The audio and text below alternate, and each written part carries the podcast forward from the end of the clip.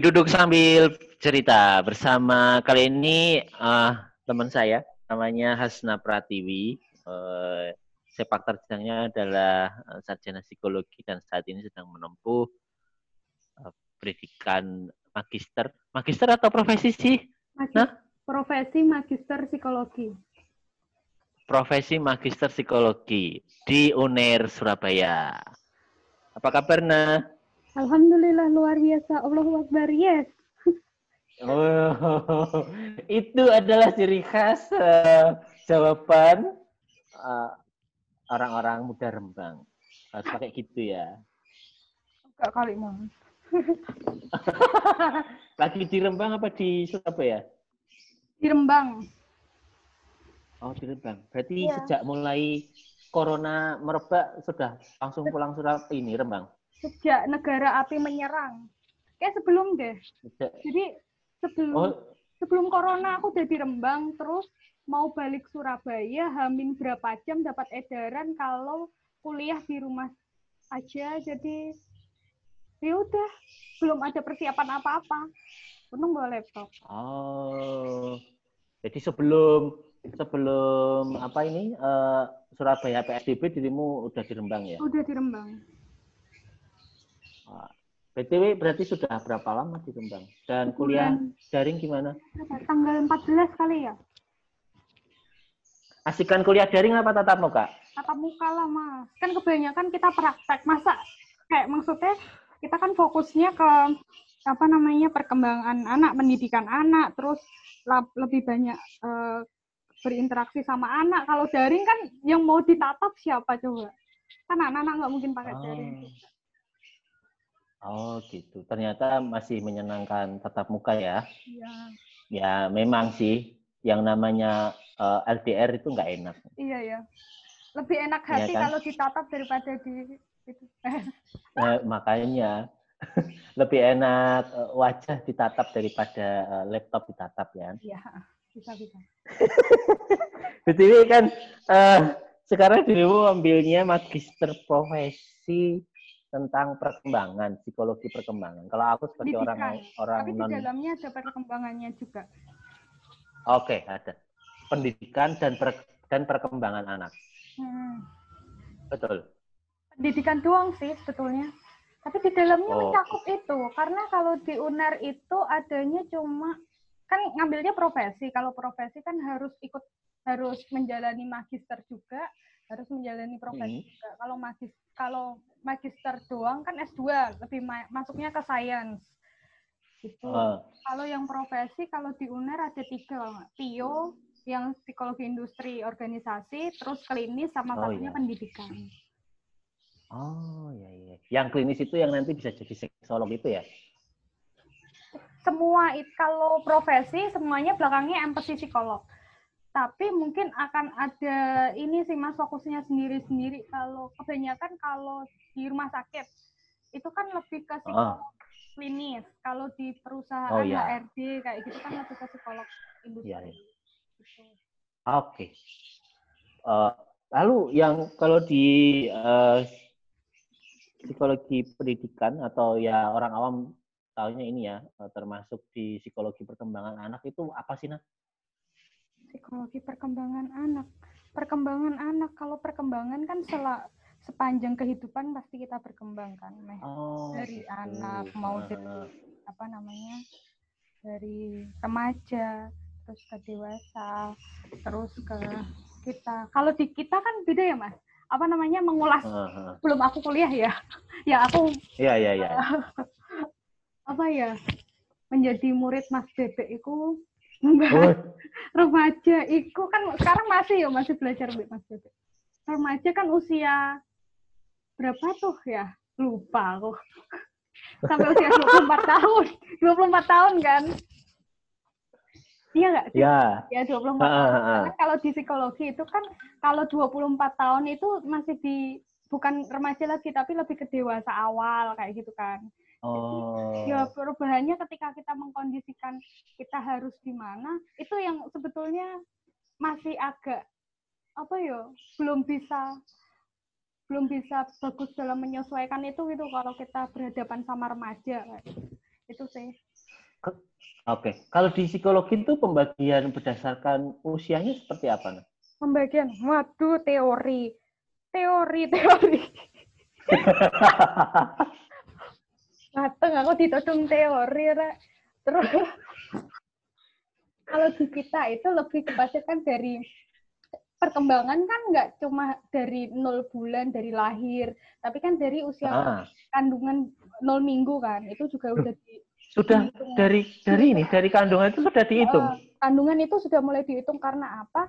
Karena apa pun yang terjadi di masa setelah kayak prenatal, kayak postnatal, kayak gitu uh, kan itu kan uh. ada hubungannya juga menurut penelitian sama bagaimana yang uh, proses kehamilan itu berjalan kayak gitu. Oke, terus? Kemarin aku tangkap dari dosenku menyampaikan. Dari banyaknya mungkin itu aja yang aku tangkap. Lalu uh, tolong dosennya Hasna ini dicatat ya. Hasna Pratiwi, nomor induk mahasiswa berapa? nomor induk berapa? Aku udah lama gak kuliah kok. Aku lupa nomor induk. ini mahasiswa mahasiswi murtad ini. eh aku kemarin digituin murtad dulu kan aku penjurusannya S1 kayaknya lebih ke PIO ya. Terus S2 oh, okay. industri ya. Uh, lebih memilih pendidikan. Kamu mahasiswa murtad ya? Lo kok bisa, Bu? Dulu apa? PIO. Iya, sekarang ngapain pendidikan? Panggilan alam, Bu. Kan benar kan? Menyesuaikan kondisi. Oke, okay. terus setelah di usi di di kandungan, kemudian lahir mulai nol pembagiannya sampai, ke, pembagian. uh, sampai ke berapa? Jadi itu banyak teori yang menjelaskan uh. um, banyak teori sebetulnya banyak tokoh yang menjelaskan perkembangan anak itu beda maksudnya usia anak itu beda-beda bisa dilihat dari sosialnya psikologisnya bisa dilihat dari fisiknya kan kayak gitu hmm. itu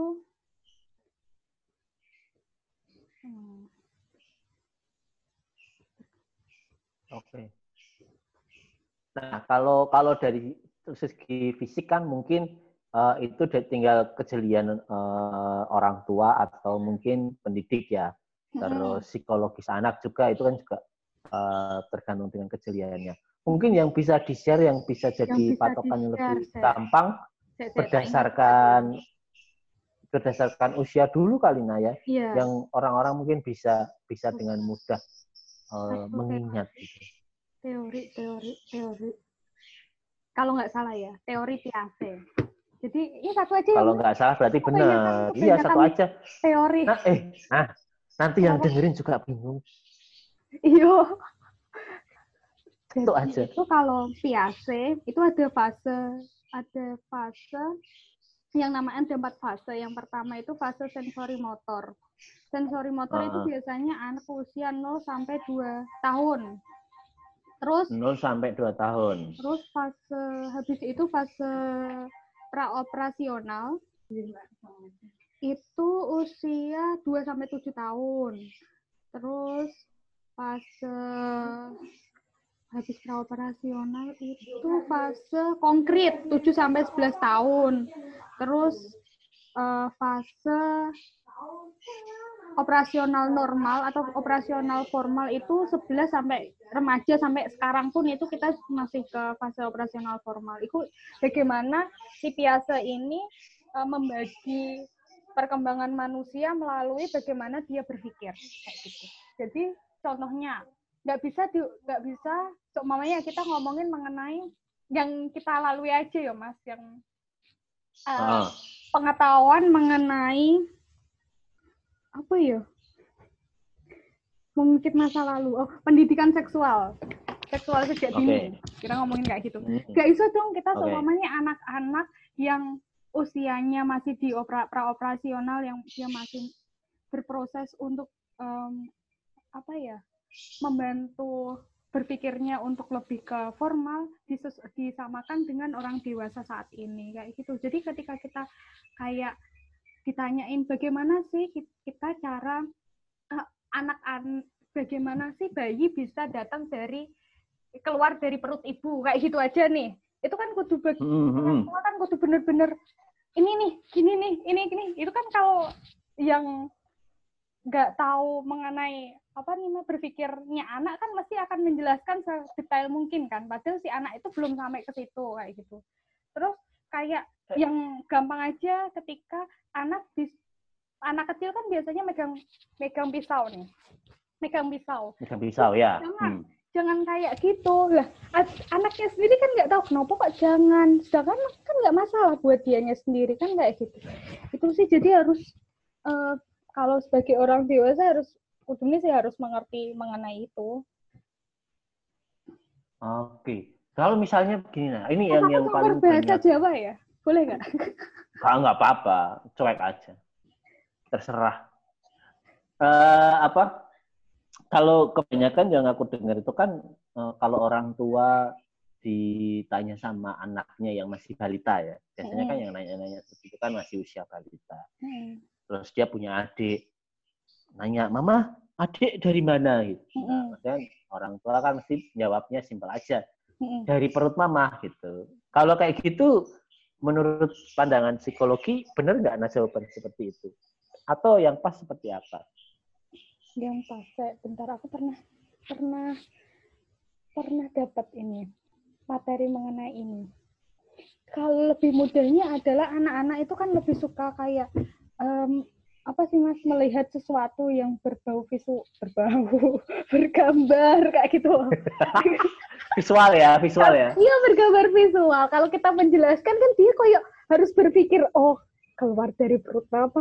Caranya kayak gimana? Kan kayak gitu. Lebih lebih apiknya daripada kita harus penerangan kita bisa minta bantuan kayak dari YouTube kah atau kayak gimana yang itu lebih berfokus ke parenting. Jadi kalau mencari sesuatu informasi itu yuk dilihat dulu be, uh, sumbernya itu apakah sesuai sama usia anak ataukah uh, lebih ke ke secara general atau seperti apa. Jadi kalau memang kayak gitu sih aku saranin pakai gambar visual bisa dicari di YouTube kayak itu biar anaknya lebih ngena juga.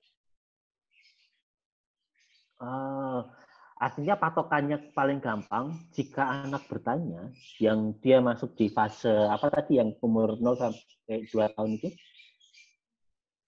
Hmm. Itu orang tua menjelaskannya dengan visual aja gitu ya. Iya, lebih ke baik ke visual. Oke. Terus setelah fase 0 sampai 2 itu selanjutnya fase apa? 0 sampai 2 tadi apa ya? Pra Lupa lagi aku. Ini nih yang yang setengah niat kuliah kayak gini nih. Oh. Setengahnya lagi niatnya jalan-jalan. Eh, cari jodoh. Tapi nggak nemu-nemu. Itu kan oh ini fase praoperasional, ya kan ya? Hmm. Fase jadi itu kalau menurut Prasim, fase pra opera, operasional itu kan hmm, fase di usia 2 sampai 7 tahun. Oh, Enggak, sampai 7 kan? tahun. 2 sampai 7 tahun. Tadi aku ngomongnya 2 sampai berapa ya? Kayaknya 2 sampai 7 tahun. Oke. Okay. Jadi tahapan ini itu ada jadi satu tahap itu punya banyak tahap lain gitu mas. Jadi nggak berpotokan oh ini habis sensori motor harus operasional habis itu operasional konkret terus operasional format nggak kayak gitu. Jadi sensori motor punya tahapan sendiri terus operasional punya tahapan sendiri operasional konkret punya tahapan sendiri yang berikutnya operasional formal juga punya tahapan sendiri. Tapi setiap anak jangan jadi jangan dijadikan ini sebagai potokan yang apa sih namanya tetap gitu loh loh kok anakku usia 2 sampai 7 tahun tapi ternyata kok dia masih uh, eh harus usia 8 tahun tapi kok dia masih mengalami periode praoperasional nggak bisa dijadikan patokan kayak gitu karena setiap anak kan beda-beda gitu. Oke, ini nggak nggak patokan kaku ya. Kembali yeah. lagi tergantung tergantung faktor juga banyak faktor yang membentuk faktor, anak itu kan. ya. Oke, oke, oke. Jadi kalau kayak yang praoperasional itu anak lebih egosentris. Jadi uh, anak lebih eh, keingin keakuannya itu lebih tinggi. Dia lebih memilih untuk melihat sudut pandang dari dirinya sendiri daripada dari orang orang lain kayak gitu. Gitu. Oh, dia masih keakuannya itu tinggi gitu ya. Mm-hmm. Maunya pokoknya sesuatu yang ada di lingkungan dia itu kalau dia sebagai apa ya uh, pusat perhatian atau epicentrumnya gitu ya. Mm-hmm. Itu terus okay. uh, periode apa lagi? Operasional konkret. Jadi kalau operasional konkret itu uh, anak sudah mulai menggunakan logika, tapi sesuai dengan usia mereka. Mm-hmm. kayak mengurutkan, oh, okay. Gampangannya kayak mengurutkan objek, benda atau bentuk lainnya kayak gitu mas, mengklasifikasikan tapi yang nggak terlalu uh, rumit kayak gitu sih. Misalnya, misalnya me, apa, mengurutkan uh, memasukkan memasukkan apa sesuatu misalnya biji-bijian lah ya, ya ke dalam beberapa kotak dengan urutan satu dua tiga ya. empat gitu. Mm-hmm. Itu kan biasanya ada di anak SD kan kayak gitu. Itu Terus, ada di anak SD. Iya, yang operasional operasional konkret. Jadi kalau yang operasional praoperasional itu lebih ke anak 2 sampai 7 tahun. Kan itu belum TK kan? 2 7 tahun oh. itu 7 tahun antara peralihan antara TK dan SD. Oh. oh. Ya. Eh, berarti berarti apa eh, apa ya tugas rumah yang diberikan TPA-nya Jagat nggak sesuai sama usia anakku dong. Kayak Masa gimana? anak SD, kayak eh, anak, gimana? anak anak PAUD tiga tahun tiga tahun Contohnya lebih kayak ini mainannya jagung terus dimasukin oh, terus penggolongan warna uh, gitu. penggolongan warna itu kan gini tahap pra operasional kan dia masuknya ke situ kan hmm. Hmm. jadi itu kayak tapi kan sudah logika dia udah logika tetapi yang enggak enggak apa sih mas namanya uh, nggak terlalu rumit bagi usia segitu gitu mas kan masih sangat sederhana gitu ya. Iya, sini. Jadi setiap kegiatan itu yang dicari bukan cuma bagaimana dia berpikir tapi membantu dia kayak mm -hmm. sensori motor. Baik okay. motor halus apa enggak, terus kayak gitu-gitu. Jadi kan kayak kalau memindahkan biji jagung setidaknya kemampuan sensorik halusnya dia halusnya ya yang dilatih ya. Gitu. Jadi okay. tergantung tujuannya seperti apa. Kalau seumpamanya okay. itu diterapkan ke kita kan iso eh, tapi mau diambil tujuannya seperti apa kayak gitu. Oke, oke. Oke. Terus tadi yang ini yang kayak operasional konkret itu kan kayak anak setelah SD kan diajari kayak berhitung. Itu juga sama okay. operasional konkret. Terus Colistung ya, mau ya, nulis ngitung ya. Hmm. Terus operasional formal ya operasional formal itu kayak kayak uh, berpikir secara abstrak apa sih Oh, itu mulai remaja. Iya, kayak jatuh cinta itu termasuk operasional formal lah kayak itu. Oh, oh. Terus uh, emosi. Iya. Terus perasaan bahagia gitu. Mm -hmm. Sedih sebetulnya kan anak punya kayak gitu sih mas anak-anak kan harus diajari senyum kayak gimana sedih kayak gimana dia bisa nangis atau enggak kan kayak gitu ini lebih okay. apa sih namanya dia lebih berpikir menggunakan pikirannya untuk perkembangan uh, apa sih namanya berpikir secara abstrak tapi menarik Anak... logis terus menarik kesimpulan dari informasi yang didapatkan itu lebih ke yang tahapan pra eh operasional formal yang koyo kita kayak gitu kan bener-bener oh setelah kita ngomong apa harus dipertimbangkan kayak gitu kan.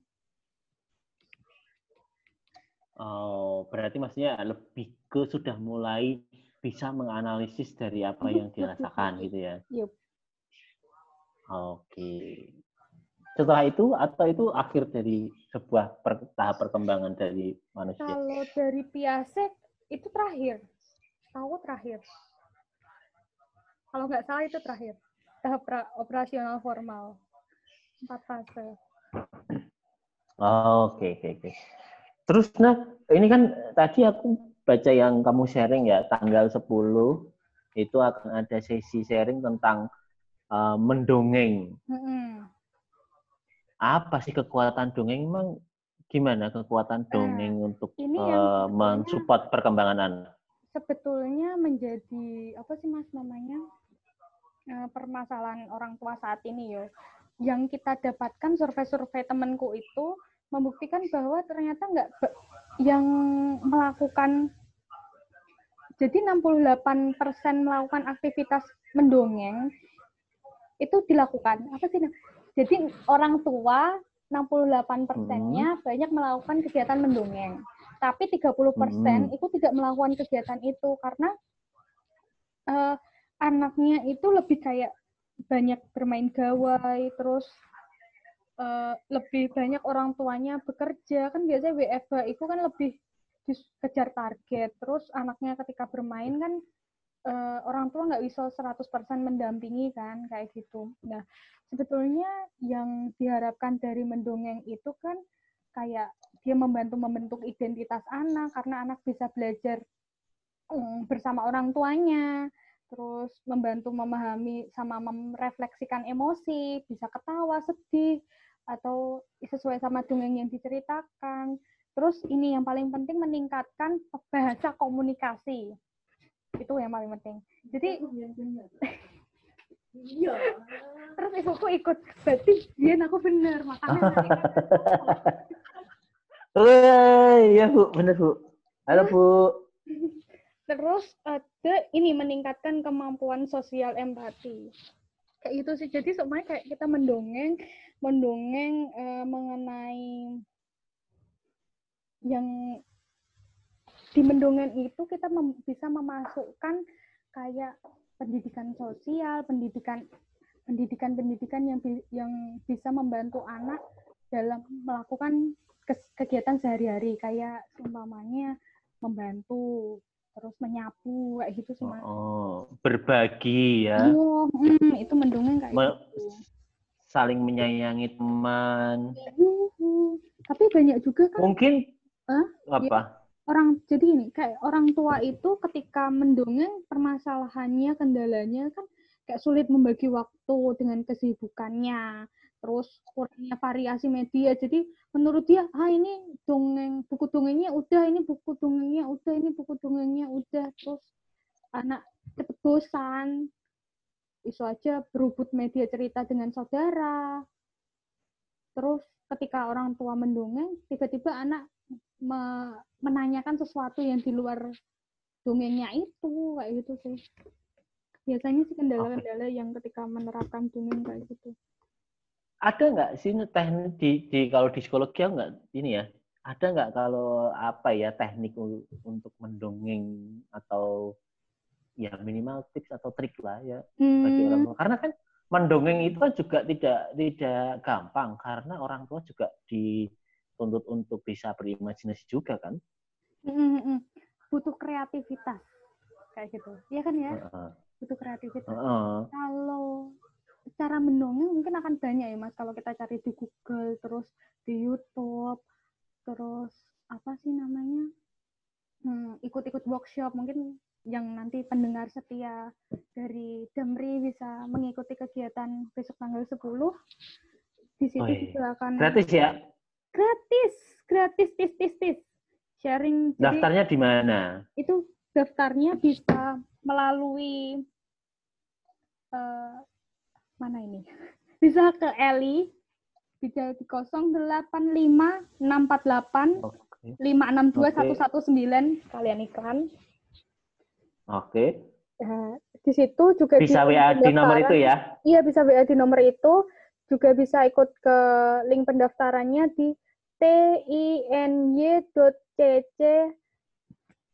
garing mendongeng ceria. Kalau enggak, bisa diikuti nih Instagramnya melalui ceria bersama anak. Instagramnya ceria bersama anak. Hmm, ceria bersama anak itu okay. memang fokus ke okay. bagaimana orang tua bisa mendongeng dengan kreatif di situ sih. Kalau minimal kalau kalau misalnya uh, orang tuanya tipe yang nggak kreatif kreatif amat hmm. kayak aku gitu ya, hmm. itu bisa beli lah ya beli iya, buku iya, beli. dongeng gitu ya. Iya. sebetulnya bisa kayak pakai kaos kaki, bisa pakai jari, jari kan ada lima, ini bisa di, Hei, ditulis kok kaos kaki sih? Kaos kaki yang sudah dipakai seminggu.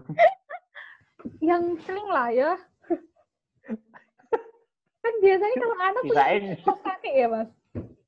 Bisa- Iya. Ini nih. Aku pikir pakai kaos kakinya orang tuanya yang udah dipakai kerja seminggu ya. No, no, no. Kalau udah dicuci kayaknya gak masalah deh.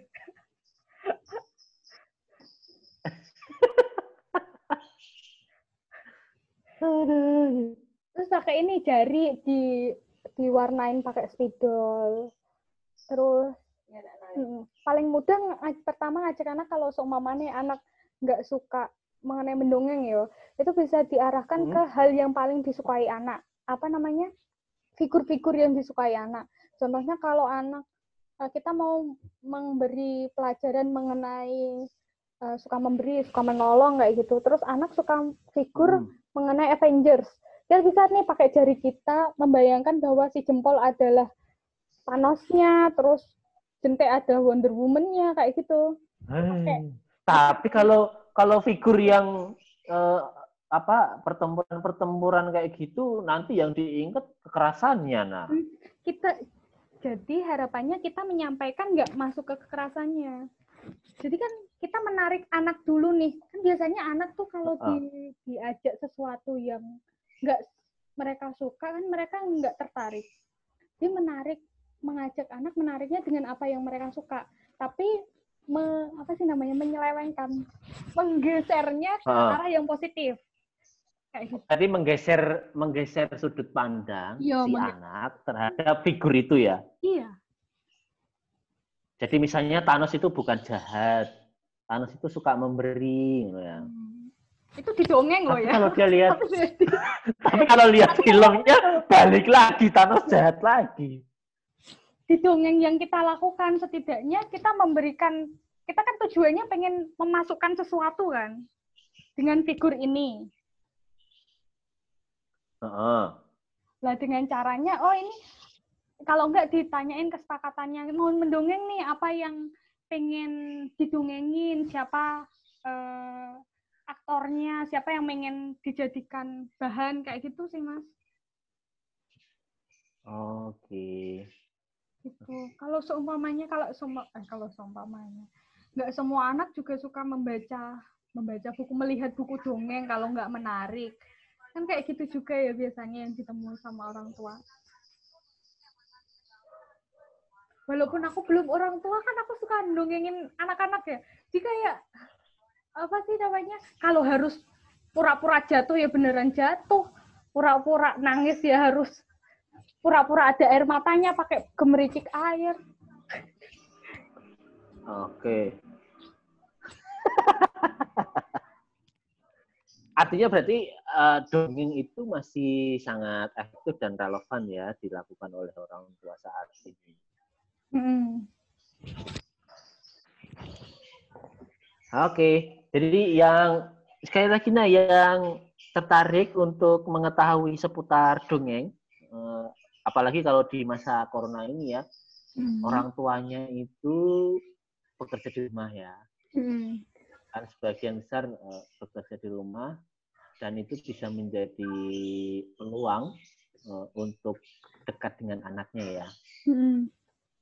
Nah sekali lagi nih, kalau mau yang tertarik ikut sesi tentang dongeng tadi, eh, ke mana daftarnya? Bisa ke Eli di 085648 562119 Oke. Atau Gitu. di IG-nya tadi? atau di IG-nya langsung deh lebih enak kalau di IG-nya itu di ceria bersama anak itu enam fokus eh, mengenai mendongeng. Di situ ada link nanti online bisa- sharing nanti tanggal 10 Tanggal 10 Mei ya. Jam berapa? jam 10 sampai jam setengah 12 mengisi Wih, menarik Bunda. nih. Kalau bisa sih dua-duanya Enggak. ayah dan bunda ikut. Ah, dua-duanya ya. Jadi nggak ada yang namanya mendidik anak itu tidak bisa peran uh, ibu da, ibu aja, tapi juga ayah juga ya. Iya. harus memiliki peran. Harus. Kan bikinnya juga bareng-bareng ya. Iya. Iyalah. Kalau kalau bikinnya sendirian nggak bisa. Nggak bisa. Thank you, Nah. Mau diajari sampai situ? Halo. Bisa, bisa, bisa. Thank you, Ina, sudah uh, sharing dengan Damri duduk sambil berdiri yang bisa, eh duduk sambil cerita. Nanti bisa dilihat di Spotify, dicari aja duduk sambil cerita. Siap. Terima kasih. Terima Mas. kasih, Hasna. Mau sharing-sharing. Iya. Jangan lupa dikirim rekamannya ya. Iya. Ini gimana Thank you, Yana. Stop recording. Stop recording.